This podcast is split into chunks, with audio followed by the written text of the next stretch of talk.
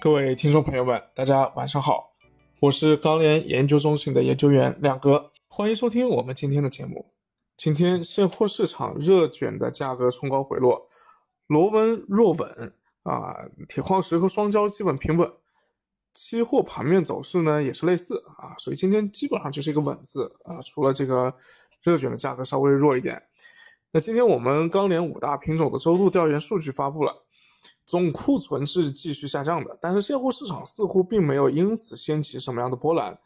具体情况还是先听听我们建筑钢材分析师曾亮的看法。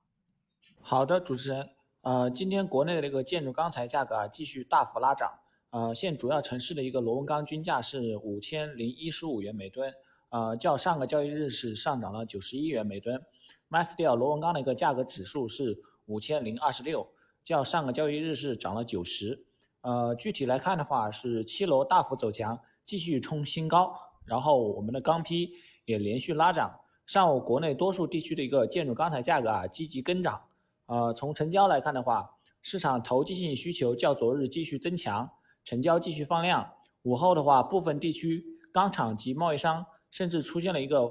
封库惜售的现象。呃，资源方面的话，目前市场库存继续消化。钢厂持续上调出厂价格，市场的拿货成本明显提高。综合来看的话，目前市场的一个抗涨情情绪较浓，加上成交放量，所以预计短期国内的一个建筑钢材价格或继续冲高。好的，谢谢曾亮，同意高位盘整的看法。接下来看看近期的当红炸子鸡热轧，今天回落的比较明显啊，是否会大跌呢？有请热轧分析师张一鸣。好的，主持人，今日热轧板卷全国主要城市价格是小幅走弱。那么从分区域来看的话，国内各地呈现一个普跌的一个状态。那么跌幅方面，浙江、广东、湖南、湖南区域跌幅相对靠前。那么其余区域呢，普遍跌幅维持在十到四十元之间吧。那么从市场目前的情绪面导向来看的话，由于期货近两日呈现出明显的疲态，那么市场情绪面受到一定程度的影响。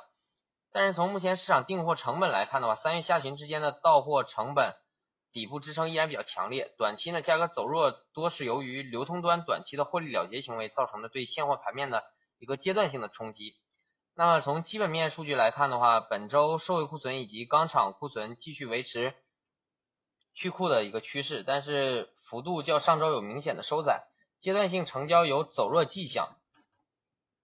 这也是对价格造成部分利空的影响因素之一。从市场目前整体情绪面来看的话，阶段性小幅度偏空情绪可能会对价格造成一定的冲击。那么明日呢，预计价格是小幅走弱，但大跌的可能性不是很强。谢谢一鸣，虽然。今天热轧的跌幅比较大，但其实逻辑和螺纹钢是一样的，都是高位调整。铁矿石方面，我想请问一下这个分析师刘涵，近期铁水产量的下降对国产矿的需求会有什么样的影响呢？近期铁水产量下降，带动国产矿用量下降。从数据上我们可以看到，七十家钢厂配矿的一个数据可以显示，国产矿的一个日耗三月底是降到了十七十九点七四万吨。比二月底降幅是达到了百分之十三点四六，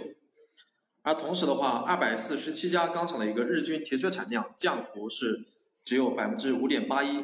所以的话，在根据这个来看的话，在总体需求下降的同时，国产矿的一个用量下降的是更多的。那另外一块，通过另一个数据，进口矿的一个烧结配比，三月份环比是增加了百分之三点四一，也能印证这个观点。那造成这个结果的一个原因的话，主要是。由于这个三月份以来，国产矿的一个供应恢复是比较缓慢的，矿山库存还没有明显累库。那以唐山为例的话，二月下旬进口矿价格迎来拐点的时候，国产矿还在继续上涨。三月上旬，国产矿价格跌幅也明显小于外矿，所以这又造成内外矿的一个价差。这里是外矿，呃，这里是外矿减内矿，造成内外矿价差在二月中到三月中这一个月的时间是快速收缩。那国产矿的价格那个时候就明显的比较昂贵，钢厂也开始了调配比。那虽然说近期的一个铁水产量下降是带动了国产矿一个用量下降，但是由于跨区域采购的一个增加，暂时还没有出现呃任何地区的一个供应过剩的一个情况。并且当前的一个内矿价差也是已经回归到了均值以上的一个一个水平，所以的话，国产矿短期来讲配比可能会迎来反弹的机会。好的，谢谢刘涵。最后还是有请我们煤焦分析师熊超来压轴。请问焦炭是不是跌不下去了呢？随着这个焦煤价格的上涨，是否会令焦炭的价格也进入到上涨通道当中呢？好的，主持人，那么我们说一下双焦市场的一个情况。那么今天整个现货的一个表现的话，还是处在一个博弈的一个状态啊，基本上没有太大的一个变化。但基本面这边的话，焦化现在整个受到环保的一个影响范围有扩大的这个趋势。但目前来看，虽然说产量上还没有看到明显的这个影响，但是山西这边的环保组入驻对。每个区域就特别是像长治啊、晋中啊，还是有一定的影响啊。个别企业已经开始限产，那么后续主要还是要关注一下这个限产的范围会不会扩大，对产量会不会有这个一定的影响啊？有多看有多大的影响啊？那么需求这块的话，也有一个环保限产的一个影响啊。那么主要是今天秦皇岛那边要求高炉这边也要限产百分之三十，那么这个。我们大概测算了一下，可能影响的一个量大概一天在五千吨左右的一个焦炭日耗啊。那么山西长治这边的话，如果说后面也要执行限产的话，可能也差不多是这个量，那么基本上能够抵消掉啊。所以短期来看的话，其实焦炭这边没有太大的一个亮点吧啊，主要还是看后面供需的一个。嗯，走势变化，主要还是取决于一些环保政策的一个影响啊。那么短期的话，贸易商在进场拿货还是比较多的。最近的话，山西这边发货还可以，但是呢，像内蒙这边的一个焦化厂库存还是比较高啊，甚至有个别企业库存高到他们已经开始主动的减产，因为库容的问题。货堆不下了啊，所以焦炭短期其实现货上还是会有一定压力的啊。但从利润角度来看的话，现在焦化厂利润也不高，而且钢厂下游的利润比较高的情况下，其实焦炭往下跌，估计空间也比较有限啊。所以目前还是一个焦钢在博弈的一个状态，那涨跌都比较难啊。那么焦煤这边的话，还是延续小幅上涨的这个态势啊。那么总体的话，短短期的话，焦煤相对来说比焦炭可能要稍微略微强一点啊。嗯，主要还是因为需求比较好，那么供应的话也受到一些环保政策的因素影响啊，短期对焦煤比较利好吧。那么后续主要还是要关注关注这个环保政策对煤焦市场的一个影响啊。那么以上基本上就是目前双焦市场的一个情况。好，谢谢各位分析师。昨天亮哥卖了个关子啊，说今天来谈谈我对后市的看法。其实我的看法也是跟各位朋友聊出来的，加上一些制造业朋友的不吝赐教。之前亮哥一直说啊，研究近期的黑色行情，首先要搞清楚这个产业链的利润是怎么变化的。去年四季度是国内外工业需求的报复性恢复，加上国际流通性这个流动性泛滥导致的价格上涨，利润呢优先是分配给了话语权最强的矿石端。而春节后到现在，碳中和以以及与之对应的唐山环保限产的不断升级。啊，这个推动的价格上涨，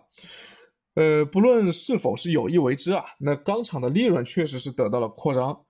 但是下游行业的利润也被挤压的更加厉害了啊。例如评论区里造船企业的朋友，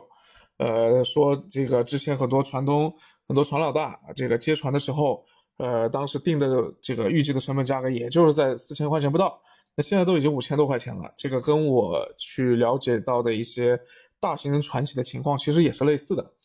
那现在众多的制造业企业的处境呢，是订单很好啊，特别是海运市场相关的船舶、港机以及集装箱行业。